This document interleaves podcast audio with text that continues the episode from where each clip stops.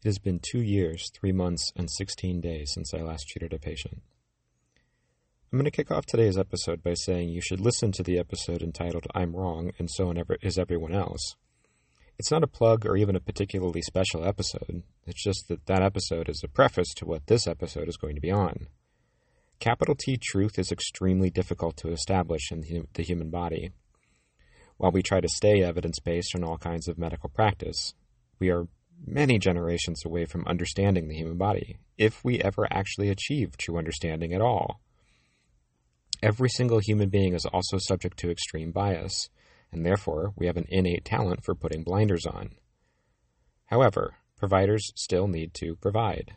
So we make do with all of the drawbacks we're faced with. Today I'm going to talk about how I approach physical therapy, not how to approach physical therapy. Yes, I am completely aware about how nearly every episode up to this point is me telling people how to do things. The irony is not lost on me. Moving along. I think in order to explain how I approach physical therapy, I should probably go through the history of how my practice evolved. I'm likely to bring up things today you've heard me say before, but much of what I've said has been kind of scattered and piecemeal when it comes to today's topic. I want to put it all together now. I'm going to talk about certifications and continuing education I've taken. None of what I say will be an endorsement, only an explanation of what I did. The areas of study I chose are certainly representative of my own bias, but in isolation were not responsible for the provider I eventually became. It's the blend of coursework, experience, and just how my brain is wired to think. Since I was a PTA before I was a PT, I took advantage of the opportunity to work in all major settings available to me. This let me know, or more confirmed, what I thought going into the profession. Outpatient orthopedics was the setting I wanted to work in. The exposure to other settings did show me that the general focus area of providers was very different between settings. Clinical rotations in school are nice, but a serious drawback is a lack of time spent in each setting. You don't really get the opportunity to see what happens over long time spans in each setting. I found this incredibly valuable because seeing the long term implications of how providers focused allowed me to blend various points of emphasis that don't necessarily show up in outpatient orthopedics organically. While I can't say I took away much else from other settings, the one exception that really influenced what my outpatient orthopedic practice was was the rehab hospital I worked in for a little under two years. For non providers, a rehab hospital is not the one you hear about popular celebrities checking in and out of. In our wing of medicine, it's a transitional care facility you stay in that is entirely focused on our wing of medicine. It is for people who will likely go home but aren't able to safely go yet. Think of the really catastrophic incidents that can happen in life being run over by a car, breaking your neck, an elderly person who lives alone having both of their knees replaced at the same time. These are the kind of problems that end up in the rehab hospital. There's one catch to being placed in this kind of facility, though. You must be willing and able to participate in three hours of therapy seven days per week.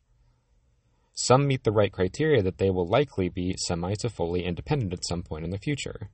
They also have the grit necessary to go through the grueling process of three hours of therapy every day with no days off. It's intense. These people are candidates for a rehab hospital. What the rehab hospital taught me was that the combination of how an injured nervous system can adapt given the right pressures. It also showed me how compensations can create an illusion of new normal when in actuality, the new normal wasn't a limitation of a broken body, but a limitation in the right nudges for the body to continue adapting. Most importantly, it was the beginning of my understanding how little I and everyone else really knows when it comes to rehab medicine, or even just all medicine for that matter. Shortly after my time in the rehab hospital, I was introduced to a system of diagnosis and treatment called mechanical diagnosis and therapy, or colloquially called the McKenzie method. This system is extremely polarizing. People either love it or hate it. This is true with most systems of diagnosis and or treatment in physical therapy that were invented by a human. Systems invented by humans that actually have some valid something valid behind it will gain notoriety and participation. Then the inevitable, endpo- inevitable endpoint is that it develops both a cult following and a similar amount of people who aggressively denounce it. To me, this level of extreme polarization is a perfect representation of the biases that all humans have. Something invented by a human who claims superior knowledge compared to the general provider population always has this end. This is because the inventor is still human and has the same blinders we all have. The in group who follows the system love it. The outgroup chastise it as bullshit. I would love to see a middle ground become more prominent. Recognize the value these systems that have cult followings have because they garnered a cult following for a reason. Then, apply where appropriate instead of vehemently denouncing a system you don't like. We're all clueless on the human body. Let's try to approach the problems we're presented with together instead of trying to tear each other apart. The McKenzie Method was my first continuing education series after school. In this system, I did what most people do with a shiny new continuing education class under their belt. I tried to shoehorn every patient I saw into it. By the end of my career, I found that less than 20% of my patients were actually candidates for this method of diagnosis and treatment. However, what the system did for me was lay the groundwork that you can't possibly know why something has occurred. All you can do is take what is presented in front of you and start a diagnostic funnel. Test, trial and intervention, retest. It looks for causal relationships but never states that it knows what is responsible for the patient's problem. While I found myself using the system less and less over time, it was foundational to everything I did moving forward. Assume you know nothing, assess the objective evidence in front of you, only formulate a hypothesis without any assumptions or conclusions, then apply trial and error against the hypothesis. Over the span of my outpatient orthopedic career, I worked with approximately 15,000 individual patients. I can probably count on two hands how many of those patients did not receive some kind of test of mechanical presentation at least once per week. I may not have applied the McKenzie method for most of my patients, but I did use the fundamental philosophy behind it. The next system I was introduced to was the myokinesthetic system. This is a very new system with research being conducted, but to date, it only has published case studies and low sample size studies. Here I am, identifying as a scientist in my approach to physical therapy, citing and using the scientific method, and participating in a, in a career that heavily stresses evidence based practice. I completely and entirely own that because of this system, half of my practice was not evidence based. And yet, this half was crucial to the phenomenal outcomes I helped my patients achieve. It wasn't just doing the system that made it essential, though. It's what I learned about the nervous system through application of the system. Under normal circumstances, being introduced to a non evidence based system would have immediately made me walk away. In this case, it wasn't introduced to me outright. It was I was inadvertently exposed to the value of the system without me knowing what was going on. There was a PTA I worked with for a while who, to this day, I will still say is a better provider than most PTs. Her clinical reasoning ability and application of interventions were top tier. So when I had patients who were appropriate for her to see, she would get them every single time. This allowed me to continue working on the advanced complication cases that weren't appropriate for her, while also man- managing the waitlist of patients I had. One of the things I started to notice was that I would send her patients from time to time where I was stalling in progress. It wasn't so much passing it off to her to solve as it was a coincidental transfer, transfer of care when things would happen, like I go on vacation, or scheduling conflicts would occur, or even a patient calling last minute trying to get an appointment. What I started noticing with these coincidental situations was the patients who were stalling with me would break through the stall and start making significant progress with my original plan of care. I finally came to her one day and asked, In co signing your notes, I've seen you documenting neuromotor retraining manual therapy prior to doing the exercises. I'll admit that my assumption was that you were using tactics I use for motor control, but I'm also noticing that when the patient sees me next, they're performing way better than when they were prior to seeing you. This has happened enough that I'm thinking you're doing something else. What are you utilizing? To trim the story length down, I'll summarize the rest. She told me the name, myokinesthetics, which I'd not heard of before. She also did a treatment on me to demonstrate what it was while explaining the system. I don't need to go into a whole orthopedic history on myself, but I'm notoriously a mess. In particular, one of my shoulders is locked at about 110 degrees of motion. For non providers, it should move 180 degrees. It's been this way since at least my teenage years when I first discovered it. It's also been the reason that in any group class setting, when a technique demonstration on the upper body requires audience participation, everyone volunteers me for the demonstration. I don't mind being volunteered by others, though. This has been a problem many teachers and experts have tried to crack, but no one had up to this point. Back to the story. She did a treatment for my lower back and legs, and when I stood up to move about, test how I was feeling, I ended up finding that my shoulder range of motion jumped from 110 degrees to 165 degrees. Never mind that my shoulder range increased by a wide margin more than anyone else had been able to accomplish in the past, it was done via a low back treatment. Needless to say, that same afternoon, I booked the next myokinesthetic system class I could get into. For the rest of my career in physical therapy, when a patient was a candidate for this system, it was consistent that the patient would have dramatic improvements by applying it. It also started to teach me how the body cannot be looked at in segments. While it is entirely the system is entirely focused on posture and the nervous system, it is an aggressive reminder that, of something that I think gets lost in our training and early practice years as physical therapists. Physics applies to the whole body at all times. It also taught me more than just the typical generalizations and afterthoughts about the back and forth between the peripheral and central nervous systems.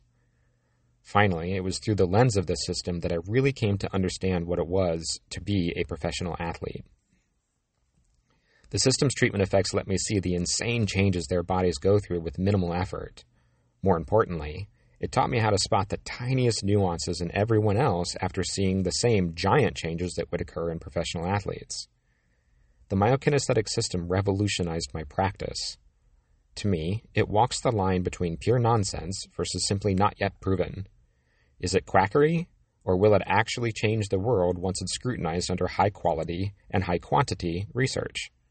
I have no idea, but looking back, evidence based or not, I would still take the same path I did if I were to start over. The next step in my journey came through functional movement systems specifically their evaluation tool called the Selective Functional Movement Assessment. I was always intimidated by this system, starting when I was introduced to it in PT school.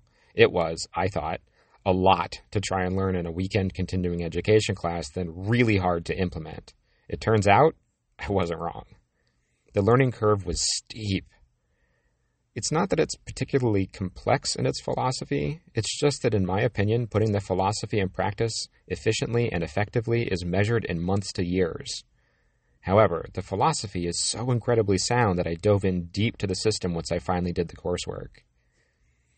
Fundamentally, functional movement systems, or FMS for short, starts with the premise that you can't possibly know what deficits and dysfunctions cause a patient to hurt.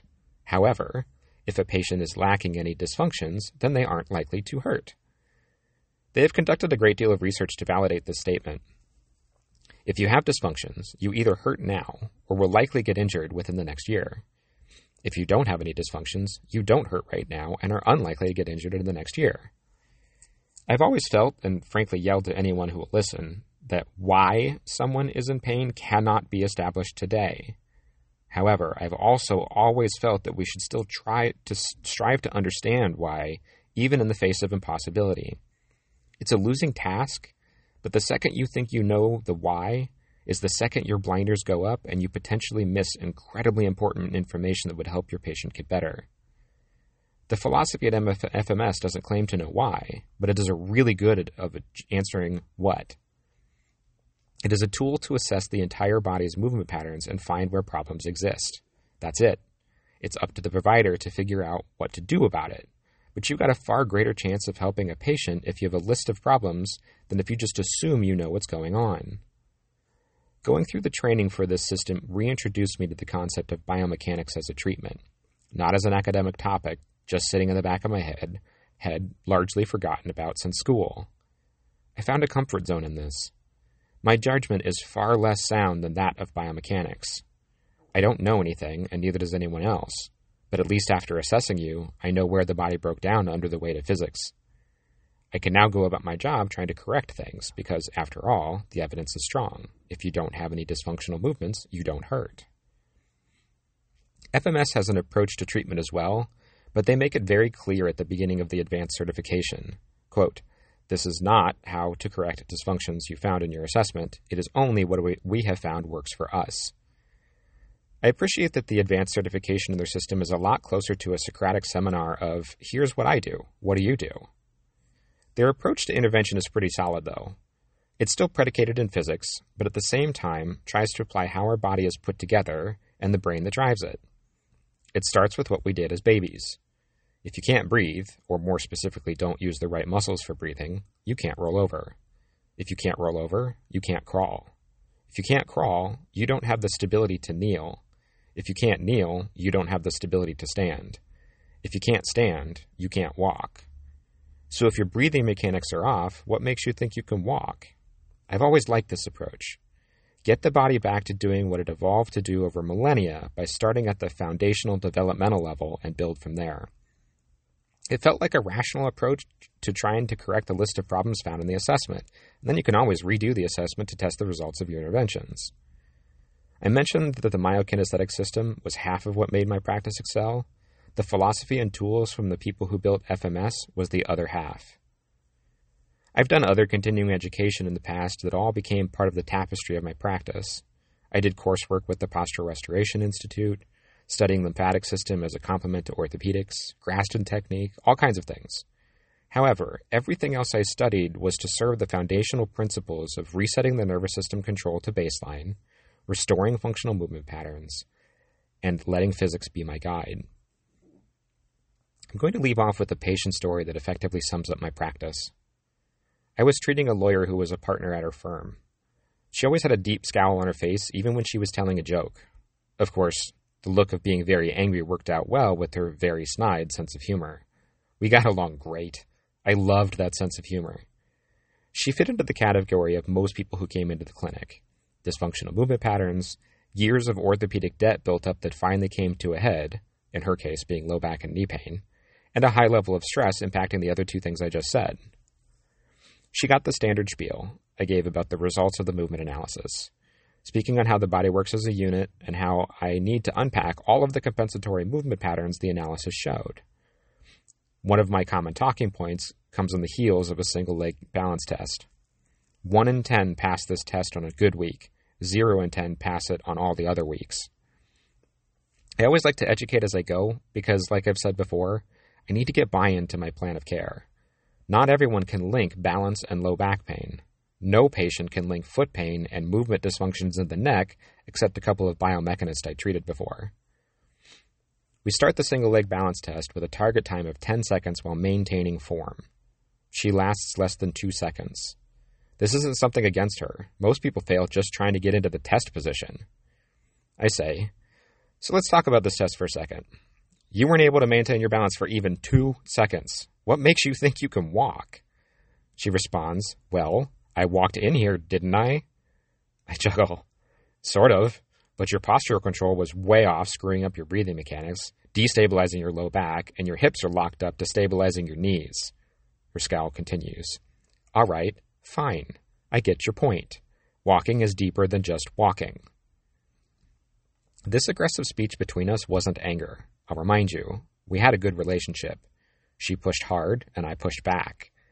We ended up having more laughter in our sessions than most of the patients I've worked with. Anyway, she was running a few minutes late one day. She came in and sat down. I'm sorry I'm late.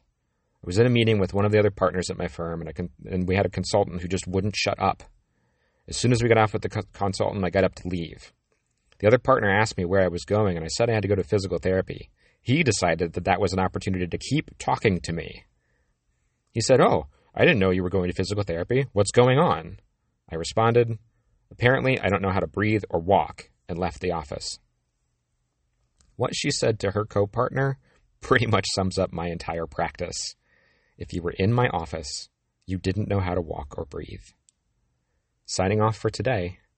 Never settle for mediocre, but be careful how hard you burn striving for greatness. Sometimes that cost is more than your mind can afford.